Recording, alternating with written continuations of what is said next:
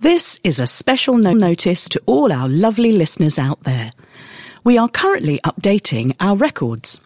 Please could you contact Diane de Jersey on 078 854 582. That's 078 854 582 to confirm your latest contact information, even if it has not changed. We wouldn't want you to miss out on any of our future recordings, and we look forward to hearing from you soon.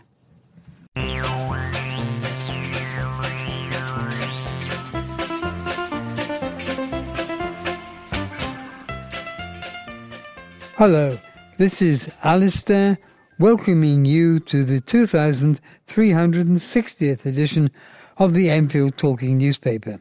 Dateline 28th of September 2023. The readers this week are me, Alistair, Jackie and Chris, with Ian on the controls. Editing, production and distribution is by the team. Our title music is Country Rock Polka, composed by Pat Prilly, uh, Fernand Guillon, Harry Breuer, and it is performed by Jean-Jacques Perrey and is used with his kind permission. The local news stories that we will be reading come from the Enfield Independent and the Enfield Dispatch and are their copyright. For the week beginning the 25th of September, the sunrise is 0650 and the sunset is 1852. We also have some special notices. Firstly, from the Enfield Home Library Service. Did you know that Enfield has a home library service? This means that if mobility, disability, or caring responsibilities make it difficult for you to visit the library, then we can bring the library to you, and there is no charge. The Home Library is run in conjunction with the Royal Voluntary Service, who vet and manage our volunteers. You tell us the sort of thing you like to read, and we will select books for you and deliver them to your home once every four weeks. As well as ordinary print titles, we have audiobooks on CDs and large print titles.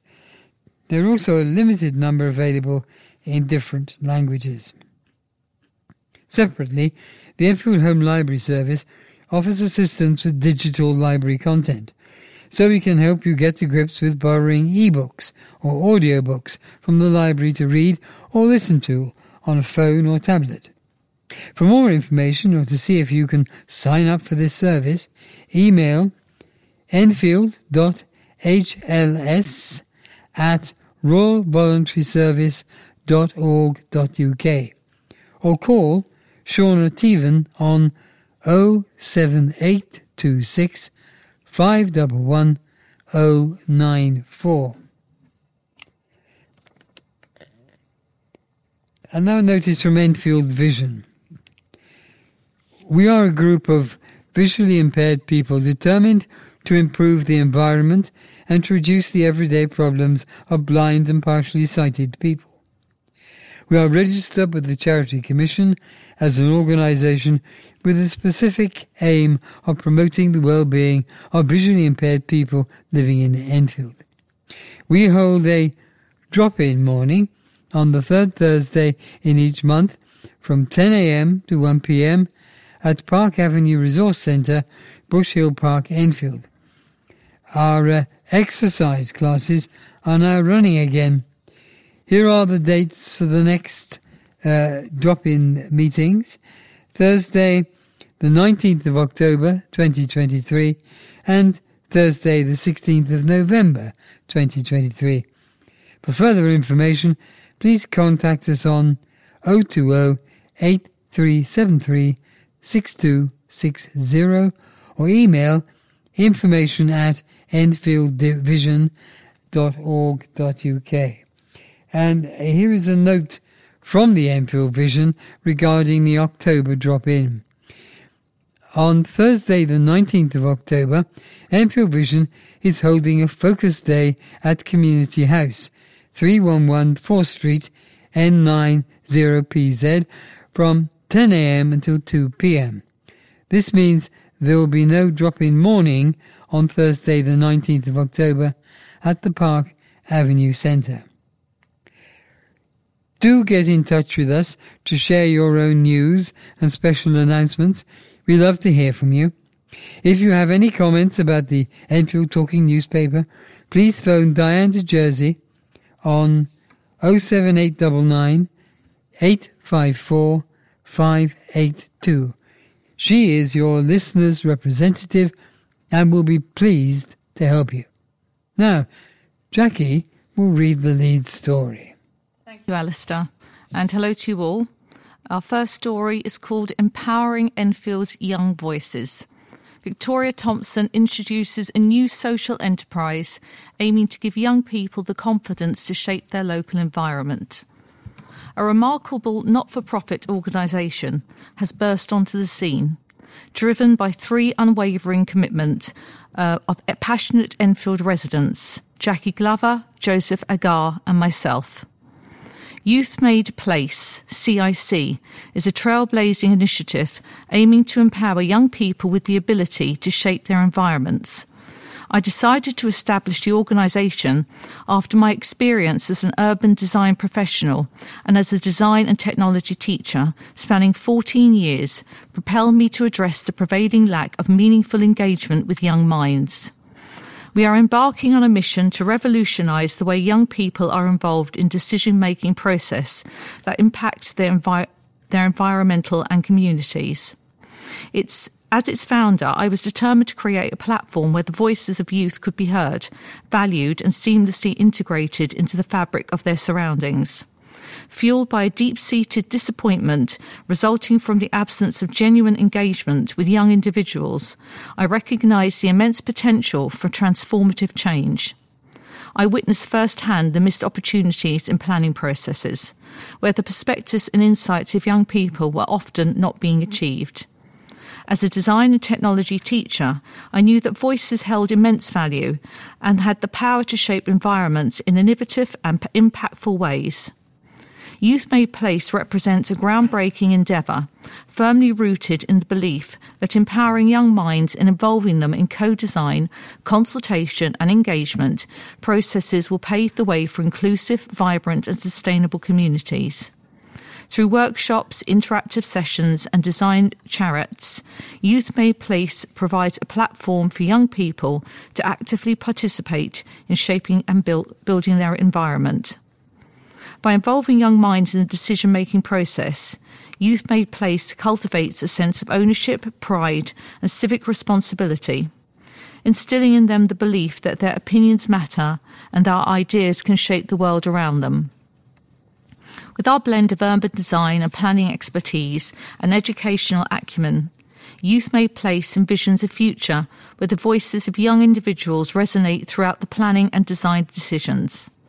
By empowering them to influence the environments of tomorrow, we are seeking to create a legacy of inclusive spaces that celebrate diversity, spark innovation, and nurture a sense of belonging within communities. As Youth Made Place gains momentum, we're inviting schools, colleges, and youth groups in Enfield to join forces in the transformative mission. Together, we can empower young voices elevate community engagement, and shape a brighter future for all. Let's unite in harnessing the potential of our young people and build a world where their dreams become reality. All trains through Enfield cancelled on latest rail strike dates. Both Great Northern and Greater Anglia cancel all trains on routes through Enfield this Saturday and next Wednesday. No national rail trains will stop at all in Enfield on two upcoming days of industrial action. This Saturday, 30th of September, and next Wednesday, 4th of October, sees train drivers belonging to the ASLEF trade union staging a walkout in the latest industrial action of a long running dispute over pay. As a result, Greater Northern and Greater Anglia have cancelled all services on their routes through Enfield on both of these days, with services also impacted on days before and after these strike dates. It means that on Saturday and Wednesday, no trains will be stopping on the Great Northern operated Hertford Loop line stations at Palmer's Green, Winchmore Hill, Grange Park, Enfield Chase, Gordon Hill, and Crews Hill. On the Great Northern operated East Coast Main Line stations at New Southgate and Hadley Wood, nor on the Greater Anglia operated West Anglia mainline stations at Meridian Water, Ponders End, Brimsdown, and Enfield Lock. London Overground services at Edmonton Green, Silver Street, Bushhill Park, Enfield Town, Southbury, and Turkey Street stations will still be running, but are expected to be very busy. On each morning following strike action, namely Sunday 1st of October and Thursday 5th of October, services will start up later than usual. Additionally, an overtime ban by ASLEF will mean amended timetables with fewer trains on Friday 29th of September and on Monday 2nd, Tuesday 3rd, Thursday 5th, and Friday 6th of October. Explaining the reason for the latest industrial action, ASLEF's General Secretary, Mick Whelan, said, While we regret having to take this action, we don't want to lose a day's pay or disrupt passengers as they try to travel by train. The government and the employers have forced us into this position. Our members have not, now had a pay rise for four years, since 2019. And that's not right when prices have soared in that time. Train drivers, perfectly reasonably, want to be able to buy now what they could four years ago. Jenny Saunders, Customer Service Director for Great Northern's parent Govia Thameslink Railway, said, we know how difficult this ongoing national industrial action is for our customers, and we're really sorry for the continued inconveniences causing. Jamie Burles, Greater Anglia's managing director, said, Unfortunately, on the strike days on 30th of September and 4th of October, on most Greater Anglia routes, no services will run at all.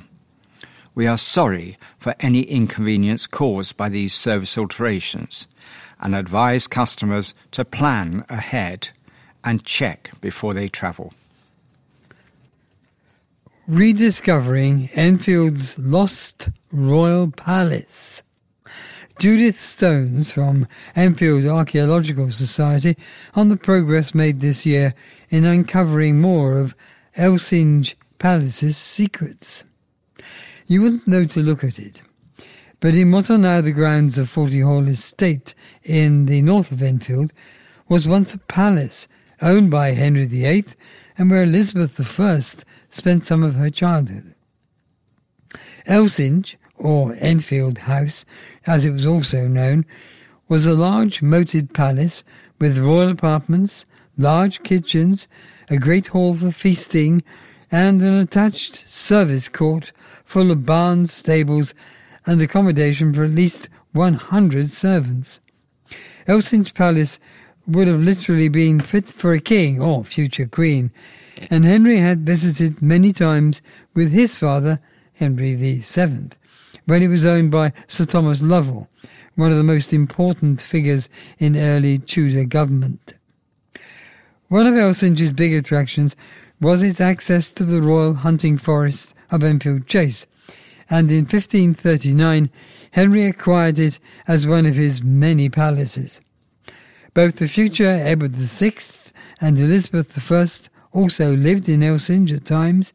Indeed, Edward was even told he was king there after the death of his father in 1547. However, by 1600, the palace fell out of royal favour and was demolished in around 1657 by its new owner, Nicholas Rainton of Forty Hall. The buried remains of the palace were rediscovered by Enfield Archaeological Society, EAS, in the 1960s, and for the past two decades, our community based team has gradually been excavating parts of the large complex. The site is so historically important to have been scheduled as an ancient monument, meaning government permission is required for every excavation, and there are also strict laws restricting activities such as metal detecting. Having previously worked out the plan of most of the palace and excavated one whole wing of the service buildings, including a huge furnace which fired a vat for boiling large joints of meat. In July this year, we started to examine a key part of the site, known as the Inner Gatehouse. Fronted by an impressive moat many metres wide, which will have been crossed by a bridge, this was a four story building that restricted access between the service court and the inner court where the royal apartments lay.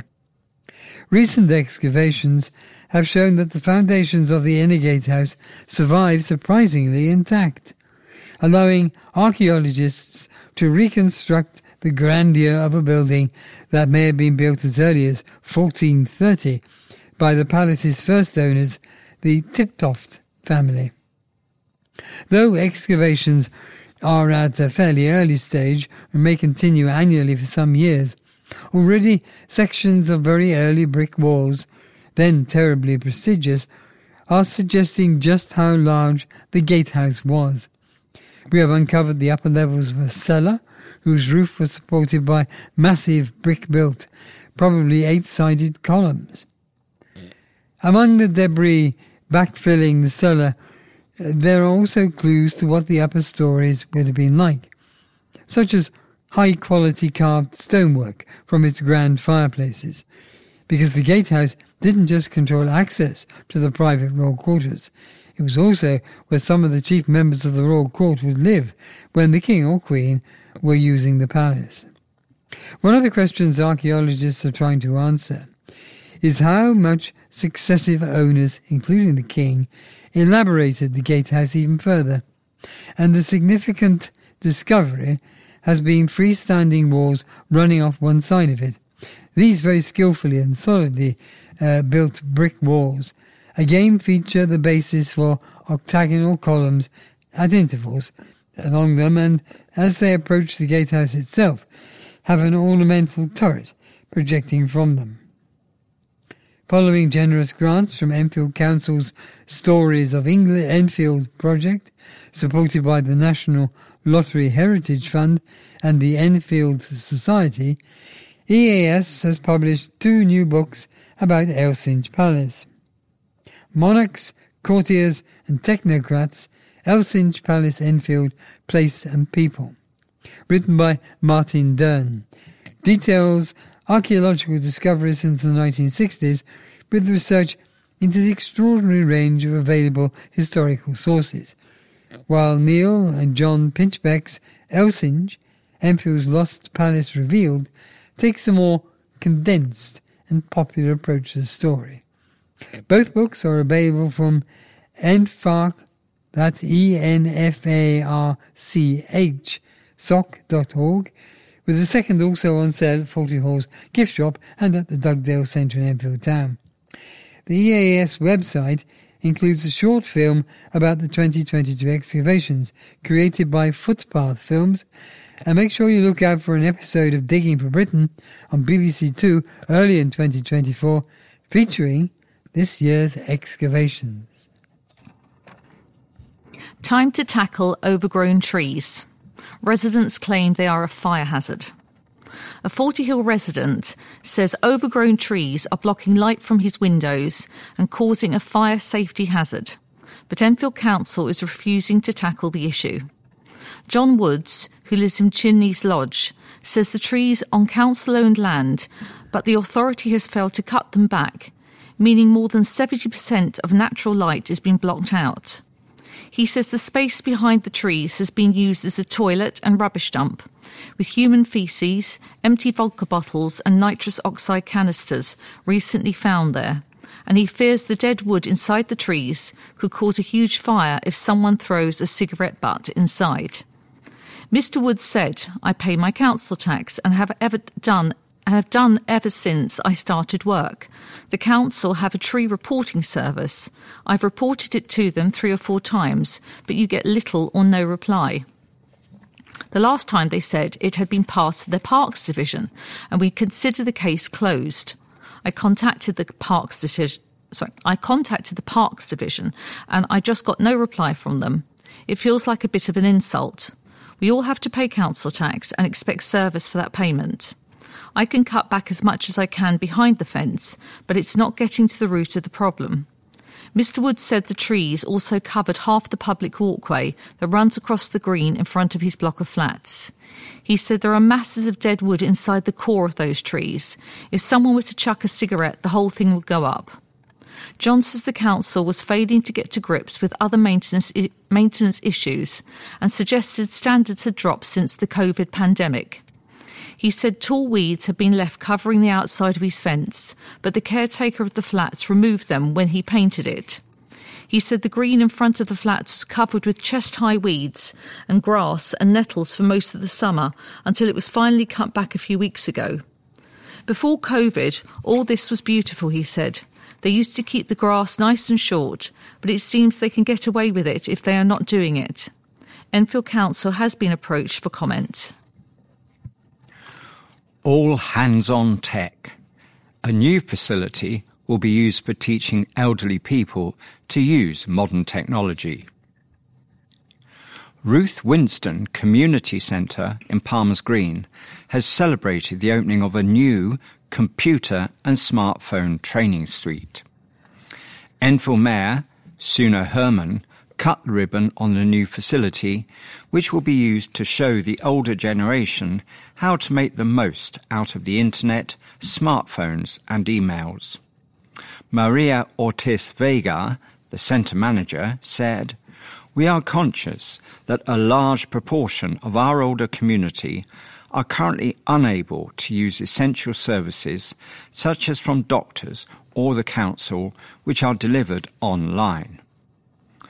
The Ruth Winston Community Centre in Green Lanes made a successful application to Enfield Council's Neighbourhood Fund to upgrade the computer equipment at the centre and enable a bright and relaxed computer training suite for up to eight people. The aim is to build people's confidence using technology over the period of time. The beginner's course starts with how to com- turn the computer on.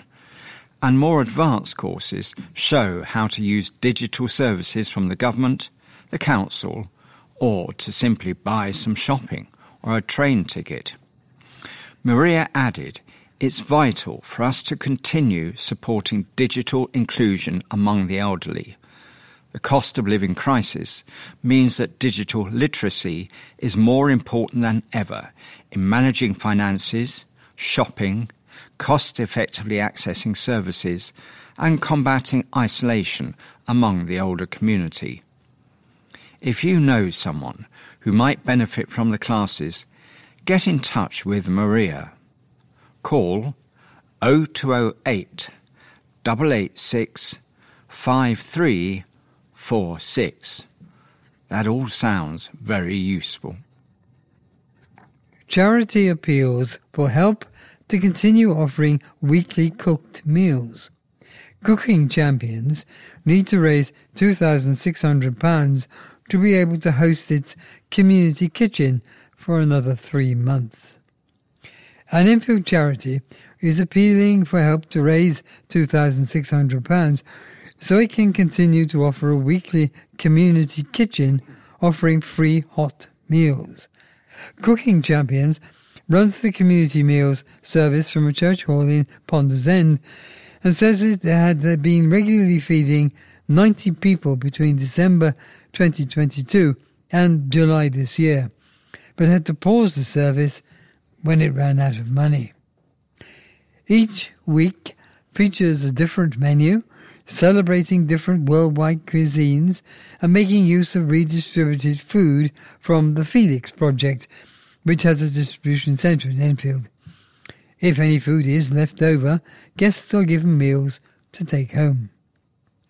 The service is free to access, ensuring everyone in the community can benefit if they are in need of a hot meal, including those affected by social isolation, financial difficulties, homelessness, domestic violence, and physical and mental health issues. However, each session costs £240 to run. In an appeal via social media, Cooking Champions founder Claire Donovan said, We were initially funded by grants, but these have run out, and we need to raise some funds desperately to continue this service on a consistent basis. We need £2,600 to keep us running for three months. This will achieve a safe, warm, and friendly place over the winter months. It gets colder and everyone needs a place to go. You can help in any way, we would be extremely grateful. It would make a world of difference. The Cooking Champions appeal via GoFundMe has so far raised 1,725 of their £2,600 target. Local artists offered chance of free Palmer's Green studio residency. Council partnership with Albeit Studios in Green Lanes is offering three months of free workspace for artists. An art studio is offering a dedicated workspace in Palmer's Green for local artists as part of an Enfield Council programme of support for creatives and businesses in the area. Run by Albeit Studios in partnership with the Council, the residency will offer a rolling three month studio space for artists based in Enfield to work on their practice alongside developing a piece of work that responds to a localised theme. The theme of the first residency, High Street Happenings, celebrates Green Lanes and its place in the community. The finished work will be exhibited either at Albeit Studios at 310C Green Lanes or on the High Street. Chinelo Anyanwu, Enfield Council's Cabinet Member for Public Spaces, Culture and Local Economy, said, We are looking to inspire creativity, connect communities, and embrace ideas to rejuvenate the high street and invest in local talent. We are determined to deliver creative spaces and support artistic industries in all of Enfield's town centres. Albeit Studios aims to transform empty units in London into studio spaces for artists, designers, makers, startups, and small businesses to inspire creativity, connect communities, and power ideas. It has been working with both the council and community groups, Palmer's Green Action Team, on the wider aspect of the creative and community programme, which will include a local makers market support Devonshire Square's monthly markets, a creative programme of workshops and events tailored for local artists, and space and support for residents, grassroots groups, and organisations looking to run and create events. Nimrod Vardy, co director at Albeit said, we are incredibly excited to get cracking with our plans and projects for our new space in Palmer's Green. We've already had such a warm welcome from the community, creatives and businesses, and are looking forward to developing more connections so that we can best support the fantastic skills and talent here in Palmer's Green. The next community market at Devonshire Square, a community space launched last year, will be held on the 14th of October from 10am to 4pm, led by Palmer's Green Action Team alongside a well-being weekend at Albeit Studios on the 14th and 15th of October. Enfield artists who would like to apply for the second round of Albeit's Artist Residency Programme from October to January should apply by the 15th of October via the Albeit website. Celebrating All Things Apple by Annabel Rutherford. The community orchard in Broomfield Park is charming. Visiting it feels like I've stepped into a Kate Greenaway illustration. A lot of thought has clearly gone into creating this space. Situated on the park's former upper bowling green, the orchard is beautifully laid out in a wildflower meadow with two diagonal avenues of apple trees, dwarf stepovers, and espaliers along the sides. A particularly nice feature is an apple tree, a Hertfordshire beefing, encircled by a wooden tree seat. Another is a group of beehives. Aside from the slight hum of traffic from Alderman's Hill, it could be in the countryside. The orchard owes its existence to David March, co chair of the Friends of Broomfield Park, who I arranged to meet and talk about the orchard's Apple Day event. In 2009, he spotted an opportunity in a neglected patch of land and approached Enfield Council with the idea of creating an orchard. Fourteen years later, and a lot of hard work by volunteers later, and the orchard is well established.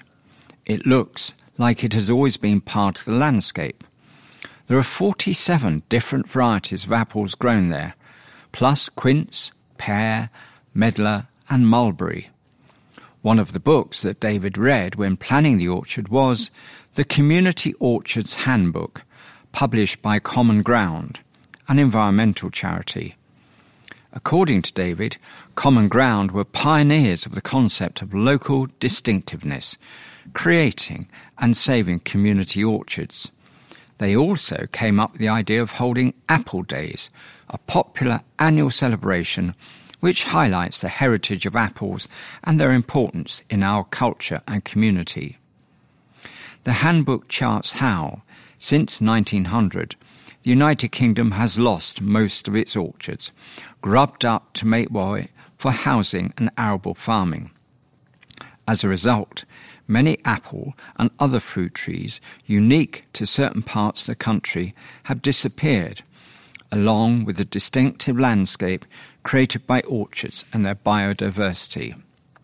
There are other consequences. Knowledge about fruit growing is no longer commonplace. Communities do not come together to harvest locally grown food. And orchard customs, such as wassailing, are harder to keep alive. Apple Day is a chance for people to reconnect with part of our horticultural history and gives powers an opportunity gives growers an opportunity to showcase some of the thousands of varieties grown in the UK. Sadly, most of us only ever taste the limited range of apples in supermarkets because many simply do not store and travel well.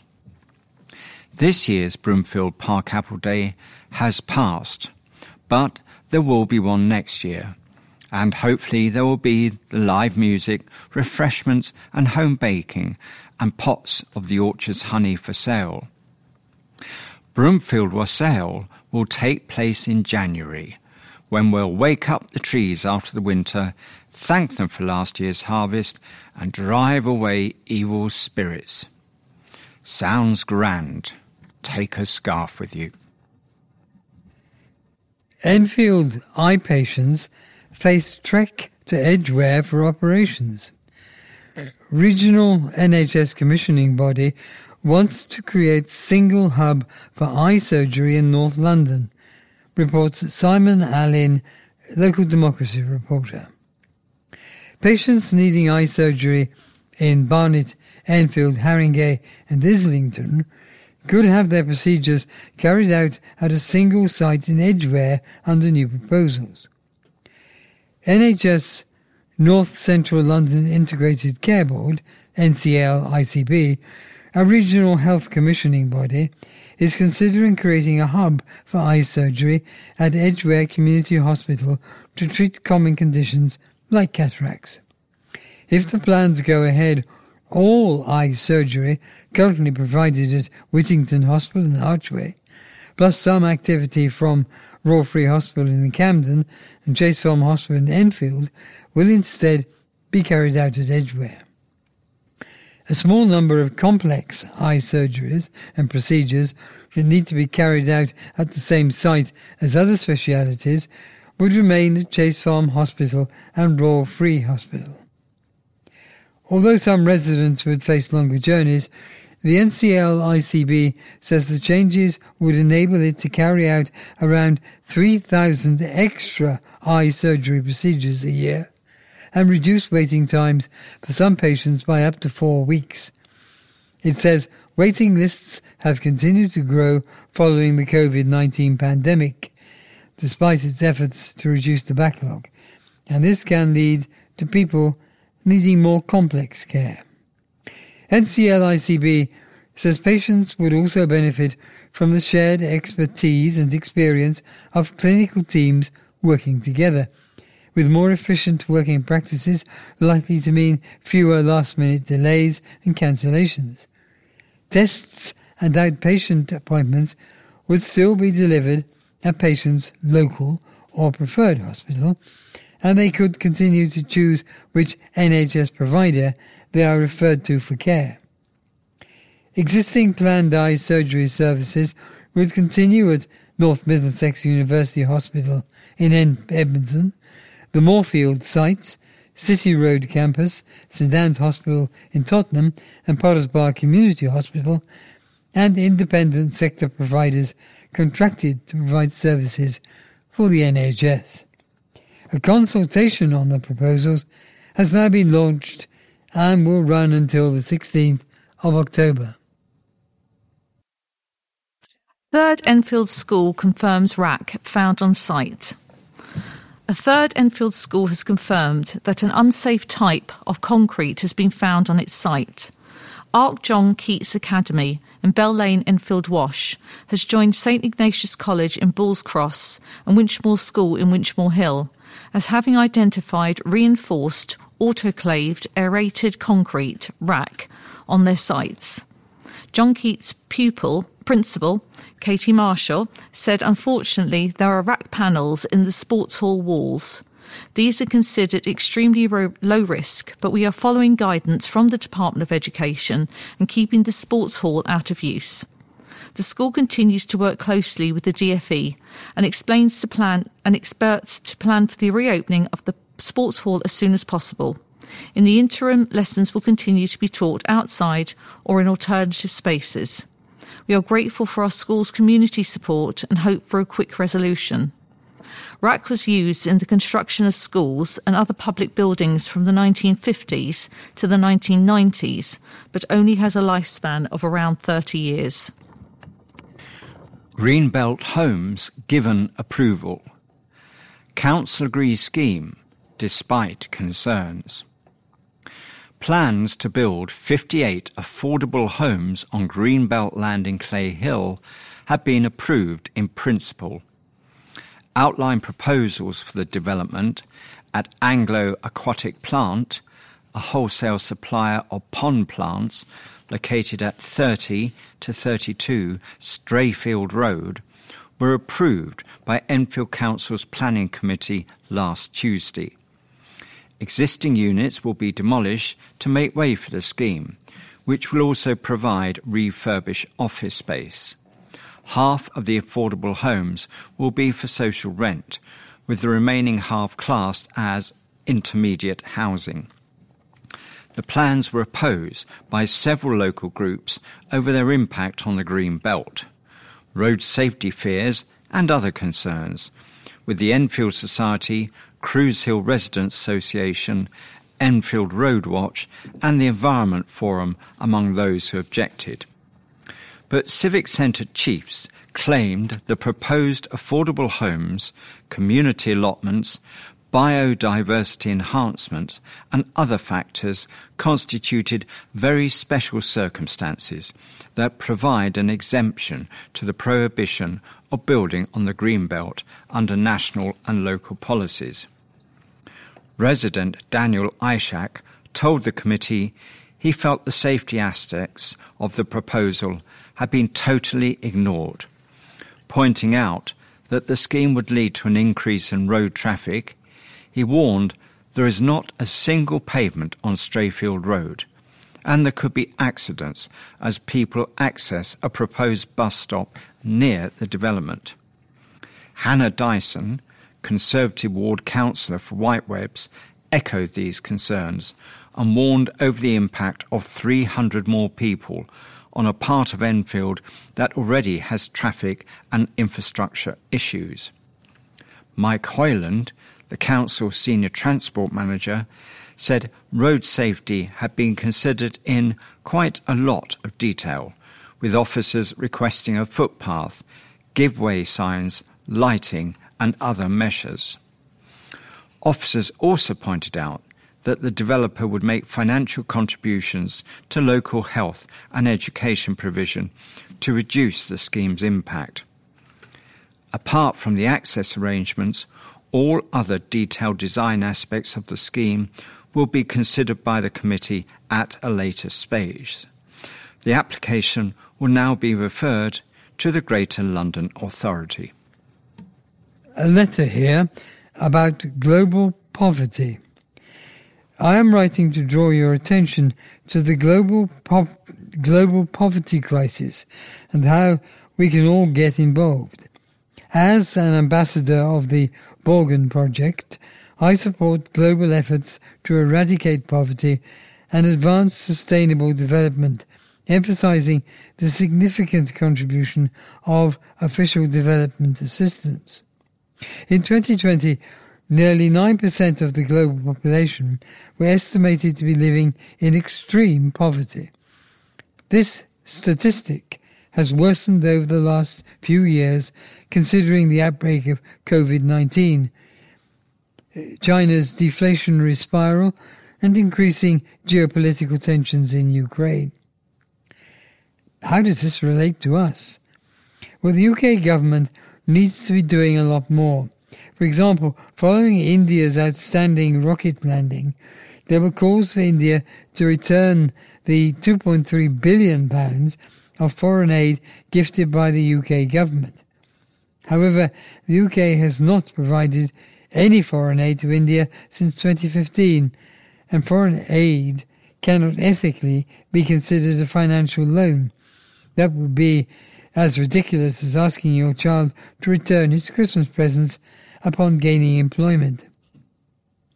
To achieve long term poverty reduction, the UK government should increase ODA commitment, empower women, advance inclusive education, and fund sustainable agriculture. Collaborating internationally and focusing on key issues can boost capacity and foster good governance. Despite how much is going on in our local political sphere, it is important for us here in the UK to look outwardly and uphold our moral duty to take care of fellow humans beings around the world. I commend MP Gareth Thomas for his efforts in our community, but I implore him to devote greater time and energy into promoting ODA contributions in Parliament. As a constituent, please get involved and help me in my quest to turn our leaders' attention to global poverty. Shayil Chandarana, Harrow Borgen Project Ambassador. Heart Help. My name is Isabel Kidder, and I work at the British Heart Foundation. I am getting in touch about a project that we are currently working on in Enfield, which is offering free emergency first aid awareness sessions until mid October 2023. Enfield is one of just two areas in England that has been selected to take part in the Heart Safe Communities pilot project run by the British Heart Foundation, St John's Ambulance, and Resuscitation Council UK. This project is focused on helping communities become more resilient so that when an out of hospital cardiac arrest occurs, there is an increased chance of survival as 8 out of 10 cardiac arrests happen in the home, and currently the survival rate is less than 1 in 10. As part of this pilot, we are calling on Enfield community organisations, schools, businesses, neighbourhood teams, and residents to get involved through learning CPR and helping us to locate existing defibrillators in the area. This is a great opportunity to learn basic first aid skills at no cost. Please register your interest for a free first aid awareness session by clicking on the link below. We are offering a face to face session and virtual sessions to suit your group's needs. The face to face sessions would take place at the group's venue, and the virtual sessions take place, via Microsoft Teams. Both will be delivered by St John's Ambulance volunteers. To register, email kidderi, that's K I D D E R I, at bhf.org.uk.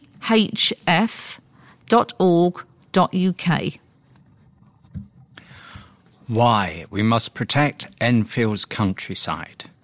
Conservative councillor Joanne Laban argues against plans to build on Ridgeway Ward's green belt.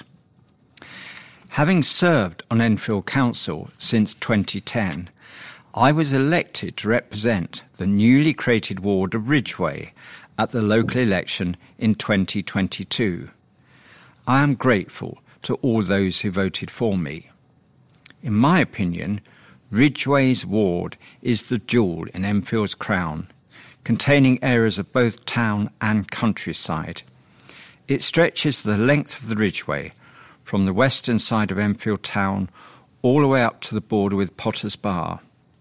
Unfortunately, its beautiful landscape is under threat from Enfield's Labour administration. The future of Enfield's Greenbelt is in doubt because of the Labour run Council's draft local plan, which identified Vicarage Farm, located between Hadley Road and Trentwood Side, for large scale housing development in 2021. That year's consultation on the draft local plan showed there was mass opposition to the proposals to build on Vicarage Farm. However, the Labour Council has ignored the views of residents and refused to drop the proposals.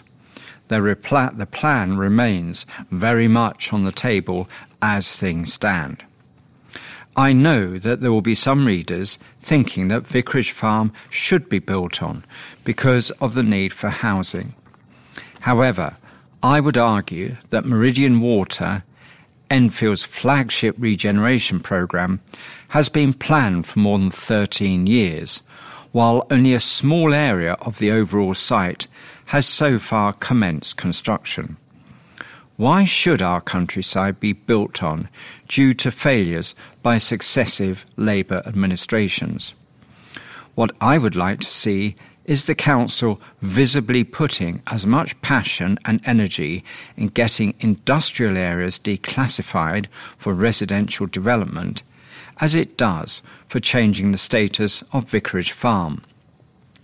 If development happened on the industrial estates, it would bring investment into some of our borough's most deprived areas. These areas would thrive given their excellent rail links into central London. During the pandemic, Vicarage Farm and other areas of the Greenbelt were used for people's daily exercise. It highlighted how lucky we are to have open spaces such as Vicarage Farm.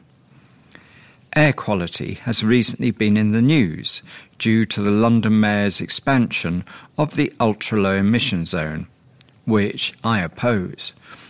One of the reasons outer London has better air quality than inner London is due to its parks, open spaces, and countryside. If we build on the green belt, we would be destroying important environmental infrastructure. All three Ridgeway councillors want to reassure residents that we know how important this issue is for our community. Enfield is a lovely place to live because of its mix of town and countryside. We will continue to oppose any plans to build on Vicarage Farm and the Green Belt. Joanne Laban is one of three councillors representing Ridgeway Ward, alongside Edward Smith and Andrew Thorpe. To get in touch, call 0208 351 1370. Enfield's homeless sent by council to live in Manchester and Leeds as crisis continues. U-turn by Enfield Council in June sees 12 local families moved outside the southeast of England so far, reports Simon Allin, uh, local democracy reporter. Homeless families from Enfield have been sent to live in far-flung places, including Leeds and Manchester, since a major housing policy U-turn. But the council is still struggling to compete with other boroughs for available homes. Council bosses have admitted that the authority's new policy of relocating people outside London and the South East, seen as a way of closing a 20, minute, 20 million pound budget black hole on temporary housing, is proving more expensive than moving them within the capital.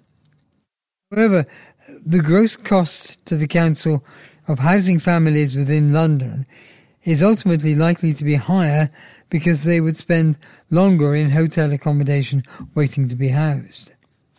It comes as the authority takes a more hard-line approach to housing homeless families, which would see it decide to make only one housing offer in future, rather than the current two, before discharging its legal duty to house them. Faced with an acute housing shortage and a collapsing private rental sector, senior councillors agreed the policy shift to moving families away from London and the South East in June. The new policy is designed to reduce the use of bed and breakfast B&B types of temporary accommodation, such as hotels, which is expensive for the council and inappropriate for families. While B&Bs are deemed a last resort, they have increasingly been relied on as precious mount, with hundreds in Enfield being housed in them this year. Council reports reveal that since June, 12 Enfield households have been moved outside London and the South East to cities including Leeds and Manchester. Speaking during a meeting of the Council Housing Scrutiny Panel on Tuesday, the 26th, Housing Improvement Director Dwayne Dyer said navigating the new market had been a challenge and that following the policy change, most placements had continued to be made in London. Those who moved outside the capital had mostly done so voluntarily, he added. Dwayne explained that Enfield had been competing with Manchester and Birmingham, as well as other London boroughs, for available homes. A pan-London agreement to keep rent levels low in the capital did not apply elsewhere, meaning local authorities with more money than Enfield were able to pay over the odds for properties. During the last three months, Dwayne said, the cost of moving a household within London was 4,333, compared to 5,162 outside London. He added, we are still going to be doing more targeted work to get into the arena outside of London. But it is a new space for us, and other local authorities within London have been doing this for some five years. Joanne Drew, the Council's Director of Housing and Regeneration, said the gross cost to the Council of moving homeless families within London was likely to be higher because they would spend longer in hotel accommodation, which costs around £100 per night, waiting to be housed. The Council has secured a £1 million grant from the government to help residents relocate, and a total of £30,000 has so far been provided for the 12 households. Dwayne revealed the longest time a family had spent in B&B accommodation provided by the council was one year, while the average stay was 164 days. He told the panel that the council would still be fulfilling its statutory duty to homeless people if it made one offer of housing instead of two. Some people were refusing homes of a reasonable standard, he added, meaning the council was spending money on empty properties. Under questioning from the panel, Dwayne suggested that changing the policy to one offer could save the council more than £12,000 per household. He said people's expectations about properties sometimes need to be managed, as their grounds for rejecting housing offers, for example, that properties do not have a garden or are not near a park, are not reasonable. The Council is currently enforcing its two offer policy more robustly. Our policy is our policy, Dwayne explained. We are going to enforce our policy hard line. I think the weakness is that we have not been as hardline as we should have been. He said the council had been very supportive to homeless people, but could not continue to be as supportive because it will bankrupt us. Joanne told the panel that double the number of landlords were leaving the market than were joining, and that the reduction in rental accommodation, particularly for those on low incomes, was likely to be a long-term change. The Council is also tackling the crisis by offering incentive payments for landlords purchasing properties in Luton and Milton Keynes through council-owned company Housing Gateway Limited to offer as affordable rented homes and encouraging people to find their own home using a dedicated scheme. Earlier this month, senior councillors agreed to spend £330,000 on studies to test the feasibility of building modular homes on car parks and other sites within the borough to boost the supply of temporary accommodation. George Savva, the council's cabinet member for social housing, says that despite the worsening crisis, the council was not giving up and would strive to house every homeless person, pointing out that hotel accommodation was no good for the families, no good for children, and no good for our financial situation. Well, we've reached the end of our program for this week. Thank you for listening. So, from the team of Alistair, Jackie, and Chris, and Ian on the controls, it's bye bye for now. Bye bye. Please remember to turn over the address label in your postal packet, put the memory stick into the packet in a closed position, and return it to us as soon as possible, in readiness for the next edition. You can also now listen to our podcast by searching for Enfield Talking Newspaper on your favorite podcast app, or listen to us on your smart speaker by saying play podcast Enfield Talking Newspaper. Don't forget, you can call Diane de Jersey regarding any help you may require in connection with Enfield Talking Newspaper on 078 854 582. The Enfield Talking Newspaper will be with you again in one week's time.